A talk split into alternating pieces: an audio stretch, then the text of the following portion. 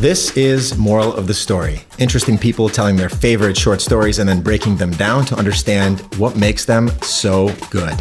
I'm your host, Max Czapowski. Today's guest is Craig Vodnik, a co-founder of Cleverbridge, a full-service e-commerce platform for software and subscription model businesses. He bootstrapped the business for the first two years until it became profitable in 2007. Craig loves to tell stories, having done so as a mentor at many tech incubators around Chicago and probably to some of the companies he invests in through Hyde Park Angels. Being a music lover and a fan of vinyl and classic gear, he has a 1965 Grundig KS620 stereo console in his office and even founded the Hi-Fi Clinic, which bills itself as the quote, finest recovery, restoration, and studio clinic since the Reagan administration.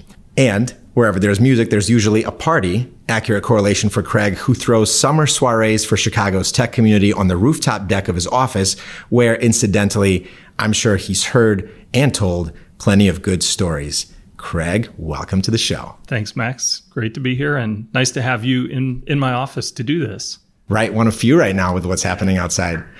So, you're here to tell us a story. Set the stage. What should we know before you get into it? Yeah, so I would say, um, you know, we've talked a little bit beforehand. I mean, I am an introvert. So uh, I'm typically not somebody that would share a personal story. It would be more on the business side. But uh, given this story that happened fairly recently, I thought this was a really good one to tell because of the conversations we've had in the in the past and thinking about telling stories. And so in this story, I've thought a lot about this over the last eight months. And so it's helped me to really um, understand better my own storytelling skills and and style. Yeah, so this is uh, this is a very personal story that I can guarantee you a year or two ago I would not have said to I wouldn't even told a lot of my employees, but here I am recording it for you today. Wow, that's powerful. All right, tell me a story. Yeah, so my brother died earlier this year, and uh, you know he was 52. I hadn't spoken with him in 20 years. The last time we met was across uh, a table with lawyers on either side. So, why were we in that office? Well, my mom had died at 53, you know, 25 years ago. And so we were we were settling her estate. And by that point, we were not really friends. It was not always that way. We had grown up very um, close. Uh, we did everything together, Dungeons and Dragons, and played baseball and he's actually you know we rode our bikes around town. He was the reason i got into computers. He's also the reason that i had decided to take german in high school because he had taken it. So um, you know we had fallen apart and and after my mom had passed uh, we were not on speaking terms anymore. So about nine months ago after 20 years i got a, a voicemail that he had terminal cancer. And so it really kind of tore me up because I had this anger in me for a long time towards him. And uh, it was so bad that obviously I have been married or got married since he and I had stopped talking. And my wife of 13 years hardly had ever heard me talk about him. So we were really, you know, at, at loggerheads and, and just had no interest in talking to each other. So I get this phone call or I got this voicemail, and um, I had to sort of reconcile the past with the present.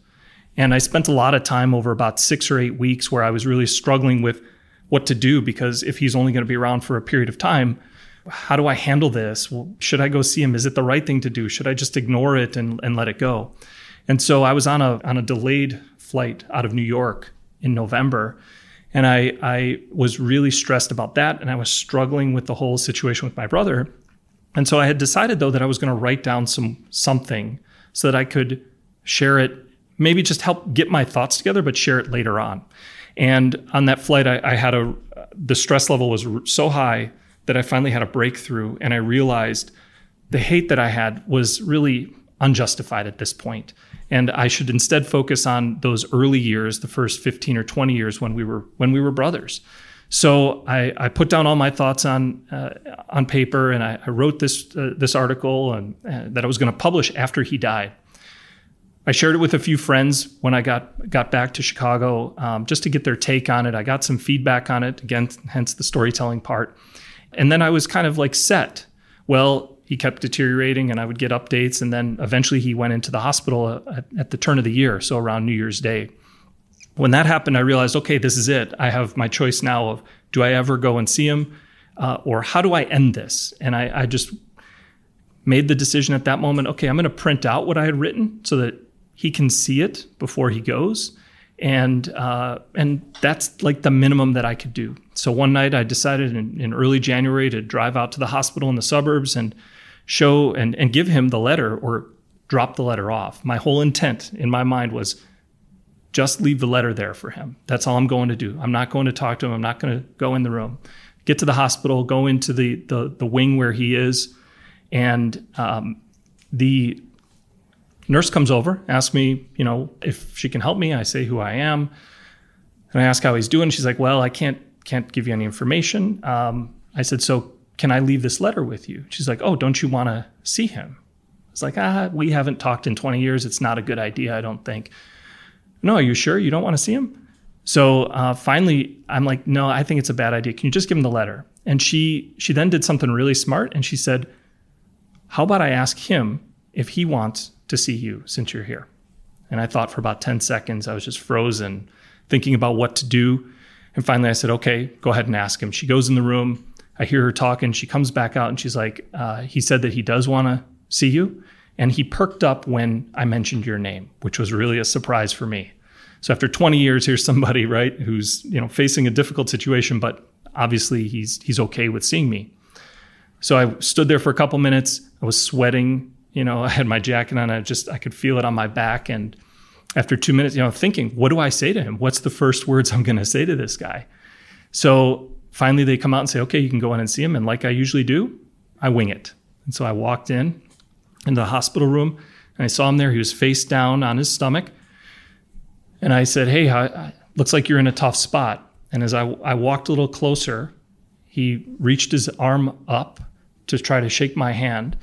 And he said, um, he said, I've been waiting for you and I miss mom. And obviously, you know, I wasn't expecting any of that. So I, I said, Hey, I miss her too. And, and I love you which is again something I wouldn't have said to him even a year or two earlier. So we spoke for about an hour and a half. We talked a few more times that month. Uh, I saw him one more time, and then he passed away. I then published, obviously, what the words that I had given him, and he had told me uh, in one of our subsequent calls that he read the thing and he thought it was great, which made me feel surprisingly good that I ended it in a, in the best way I could, given the circumstances and um, and you know he knew how I felt. Wow, that's so powerful. Was he the one that called you? No, it was my dad. And I hadn't seen hadn't talked to my dad in 20 years either. There was a lot going on at that time, and a lot of stuff I was uh, figuring out or reconciling with. And you know, my mom when she had died, I immediately went into battle with my brother, and so I realized now I didn't deal with that situation at the time. I kind of went right into battle mode. And when everything happened with my brother, that's when it, I realized, I mean, I couldn't believe how emotional I was. And uh, it was just all those things coming together that I was trying to sort out in my head. Fortunately, now I think I'm in a better spot. Do you remember walking down that hallway to his room? What was going through your mind? Um, it reminded me of 1997 when I did the same thing to the hospital when when I found out my mom was that sick. It's one of those things you never forget, right? You can remember all these details, and you know, it just, in spite of the way that we were over the last 20 years, I was proud to be, you know, to to be there and to have him acknowledge me and be uh, be a human. You know, he was my brother. He is my brother. So, um, yeah, I mean, I drove home after meeting him that my brother that first night, and I told my wife when I got home, I'm like, I, I don't remember the drive home. I was just reprocessing over and over and over again that section I just told you. I just reprocessed and and was going over what did he say, what did I say, what was, you know, what else is in there, and it was just like um, I got home at 11:30. I cracked open a beer, and I'm like, wow, I have a I have a story to tell you. I told my wife the whole the whole story. So it was crazy. It it's almost like all of the attention that you would have paid him over the course of those 20 years had been compressed into that hour because of how well you remember the sound your shoes made on the floor, for example. Yeah.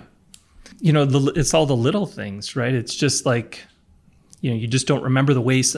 Like, I, I couldn't believe how much of a Chicago accent he had. Like, I just didn't remember that.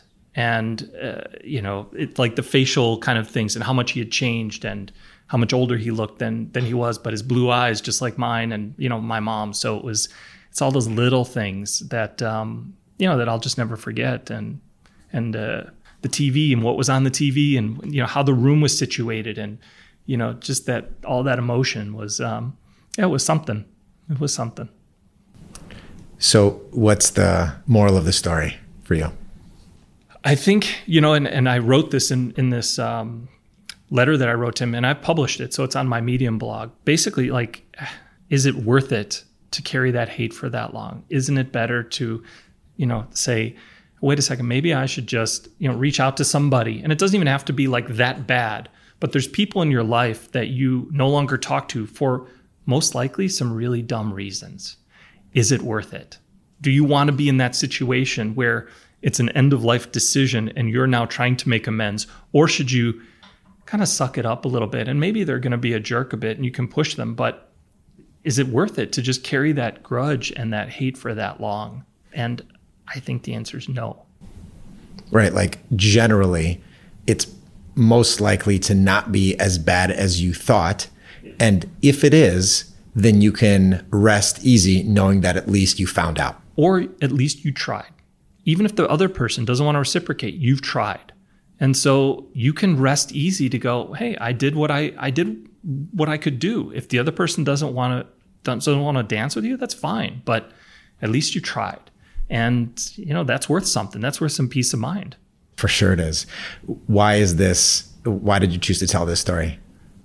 Um, like I said, you know, I'm an introvert. I uh, would not have dared tell something like this, even to like I wouldn't have. I I didn't even tell my wife about this kind of stuff with my brother and you know everything. And I've really changed as I've gotten older. I've also i have turned 50, and so my mom at 53, my brother at 52, and I was thinking about, hey, wait a second, do I am I going to be the next one to go? Life's short, so um, I think this is a little bit cathartic for me, just like in the the the the letter that I wrote that I've published.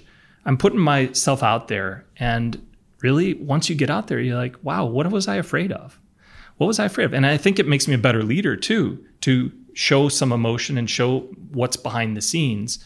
And um, so during the process of reconciling with this, I knew that some of my employees would figure it out, that something was up. And so I proactively went to them when this all started and just I went and opened up to them. I said, Hey, I'm going through something. I need your help. And I want you to just know. And I couldn't believe how much, you know, support I got uh, through the whole thing. So this is a story that also again i've thought a lot about it. So thinking about the beginning thinking about the end thinking about how to tell it. Whereas if i were telling like a business story those are a little more less emotional for me less um, you know, i'm an engineer by trade so it would be more mathematical you know a happened then b happened then c happened. This was something that i think a lot of people can relate to everybody will go through something like this either death or uh, some sort of uh, family problem at one point or another so I found when I was telling the story to people, while it was happening and afterwards, the reaction I got from even people that didn't know him that well was like so powerful. And I just kind of realized there's something that you can move people with words and you can move people by the stories you choose to tell. And then how you tell it is, is where the craft comes in. And I think that shows a pretty advanced level of maturity on your part as a leader because from my experience the best leaders are vulnerable leaders and that might be counterintuitive maybe when they're earlier in their careers but it actually helps them make meaningful connections based on their vulnerability. Yeah, showing that weakness gives people something that they theoretically could hold over you. They don't intend to, but they they know where you're weak and the, them knowing that allows them to trust you more because they know where they could hit you if they really wanted to, but they're not going to. I would also look at it as it shows people that you recognize that you are imperfect, which in and of itself is a statement on emotional intelligence, right? That's a good way to look at it. Tell me how you've tweaked the story over time, if at all. Yeah, so I, I, think there's a few things. I mean, obviously, there's a much longer version of this with a lot more detail in it. And in order to tell it to people uh, that maybe don't know me as well or uh, just have less time, there's certain parts that are really the most important. There's two parts one is the opening, and the other one's the closing. In thinking about this story for here today, there was a great tweet that I saw by a guy named, I think it's James Altucher. And uh, he says, How to bleed in the first line. And what this is, is this is all about really about novels, but it applies in storytelling like this, short storytelling. I saw your face when I first started with my brother died earlier this year. It grabs the attention, right? It's just like when you're in front of your your your people and you're talking about something at the company, but that those first words really matter and they can grab people's attention and then maintain it throughout. Especially if they they kind of hear the hero's journey through there, right? You faced adversity, you had a decision, and then you did something and here's what happened from it. So so that first line can be really powerful or that first paragraph can be really powerful. And there was a great tweet that I saw that captured that. And then the ending part, I could have hung it at the point at the emotional point where we were in the room together and you know I told him I, I loved him. There's certain times that that's the right ending, but if you think about a movie, typically they wouldn't end on that they end with just a little bit of cleanup of hey here's the here's what came from that quickly and then boom you end it and uh, that just seems like it leaves a little less for the imagination but it's a clean ending. And i don't know how to explain it because i'm not a, a, storyteller by nature you know in that way uh, or haven't gotten a phd in it but i feel like there's something there when all the movies do the same thing like that. Now certainly there's a time where you could leave it hanging there. And I can tell you that that's the moment that I see people's eyes tear up when I talk about right that those five sentences we said to each other. But there's there's so much more to it, and so I just I thought it was the right thing to to add a little bit more just to clean up that you knew at the beginning he was going to die. So at the end, I just say, well, hey, we talked a few more times. Here's what happened, and uh, and everybody can kind of calm down just a little bit too from that emotional high.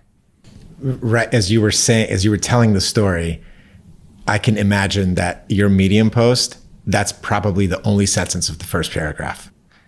Uh, I don't know if it is actually, because I wrote that six months ago. And in thinking about how I would do this, again, it's improving the story, right?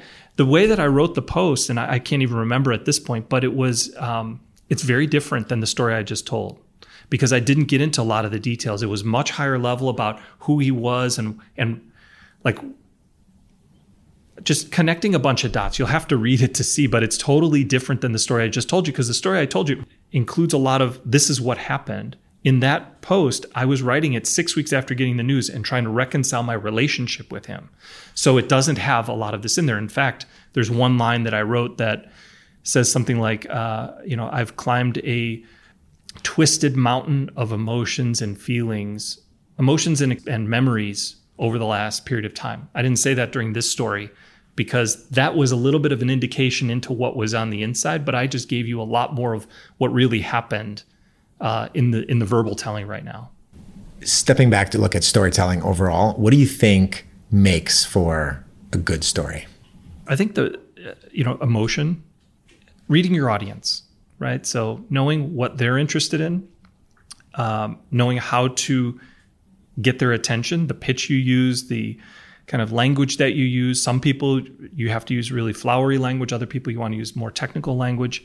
But um, yeah, really just reading your audience and knowing how much time you've got, what their interest level is, um, making sure you've got a point, uh, and it needs to be in there. And a lot of times you got to be a little more explicit about it, or else people miss it. Alex Ohanian, we had him, uh, the founder of Reddit, we had him at one of our uh, events about eight years ago before he became really big. Guy is just an incredible storyteller live. I mean, he's, he's good all other times too, but he was just awesome at, at presenting. And maybe that's presenting, but he was telling a whole series of stories, and and he was fantastic. So is you got that speaker has to have emotion. They have to have some sort of energy to them, and you can modulate that energy as you go through the story. But there's got to be some energy there. If you're just kind of telling it a very rote, you know, low energy Jeb Bush style story, you're not going to be as uh, excited about sitting there and listening. You're not going to be engaged. And conversely, I would make the point that it can't also all be very high energy because yes. you have to have the audience a chance to process and get ready for the next crescendo. Yes, absolutely. Absolutely. So you talked about that the story has to have a point. Does every story have to have a moral? I don't think every story has to have a moral, but it depends what you're trying to do. Like you might be um, trying to get people excited or just getting people moving in the same direction. I don't know if that necessarily has a moral, but it certainly has to have a point. Okay, I like the distinction between those two. That makes sense. What advice would you give to those that want to become better storytellers? So, I think focus on on the words. Uh, I personally like to write stuff out at least once uh, before giving a presentation. I like to practice it. It for by writing it down, it forces me to actually think, and and then uh, I like to write it down. I put it aside for a day or two. I come back to it. I read it, and I usually have forgotten what I wrote. So it gives me a chance to to feel like I'm hearing it for the first time and then I know how I can tweak the story. So that one is really important for me. I like also the idea of really thinking through that first sentence. I was watching a uh, Billy Corgan talk about the first Smashing Pumpkins album and his logic for which song became first.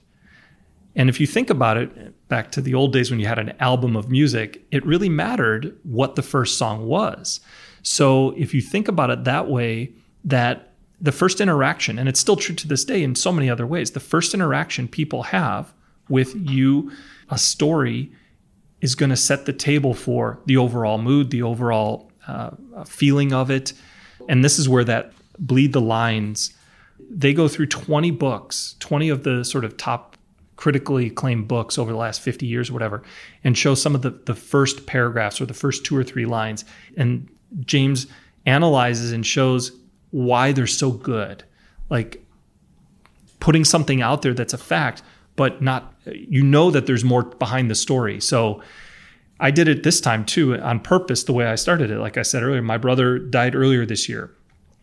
I gave you the end of the story at the beginning. I told you rough time frame, but there's so much you don't know. Next sentence, he was 52 and I'd not spoken to him in 20 years. Could have said so many other things but I focused on that because I wanted to set he was young and it was you know un, unusual, and also we were not friends for 20 years, and that's like a, okay wait what's going on right? It creates all these questions in your mind, and then the last thing I said was the last time we met face to face was in a lawyer's office.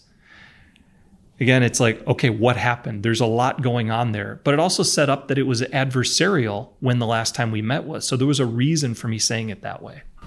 And it puts a ticking clock on will you reconcile with him before he passes away? Yeah. That's the first question that went through my mind. That's interesting. I, I didn't intend it that way, but that's kind of where the story ended up anyway. So it's uh, that's I'm glad that you took it that way. Well, if you set up a good if you set up a conflict that is good for the sake of the story, people are going to want to keep listening. They're going to be engaged. Yep. All right. So you mentioned books. Do you have uh, a favorite book or a book that stands out that you've read?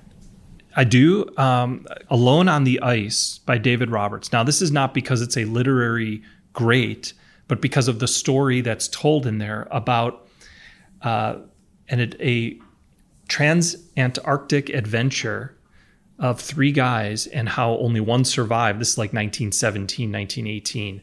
And, and the story of how this guy survives when the other two members of his party died in the in the process of trying to I don't know if they were going to the South Pole or if they were doing they were doing some exploration. But the whole story is just so incredible how this guy survived and and then just like at the very end and I don't want to spoil it but you know he survives but at the very end he shows up at the camp where his other where the where the base camp is that people were waiting for him and he missed the boat to get off of Antarctica for the whole winter by like two hours. In spite of all of the adversity he went through, he missed it by two hours. Boat even came back, but they couldn't get in because the ice was already forming. So he had to spend a whole winter in Antarctica before he finally got picked up. And uh, just the whole, it, it's just incredible that that whole story uh, about that adventure and what this guy went through to to survive, basically. That's crazy. Well, that does it for us. Craig Vodnik, co-founder of Cleverbridge. Thank you for being on the show. For Craig's full bio, links to what we talked about, and then some, head over to mospod.org. Find us on Apple Podcasts, Spotify, wherever you get your podcast on. This was Moral of the Story. I'm Max Czapowski. Thank you for listening. Talk to you next time.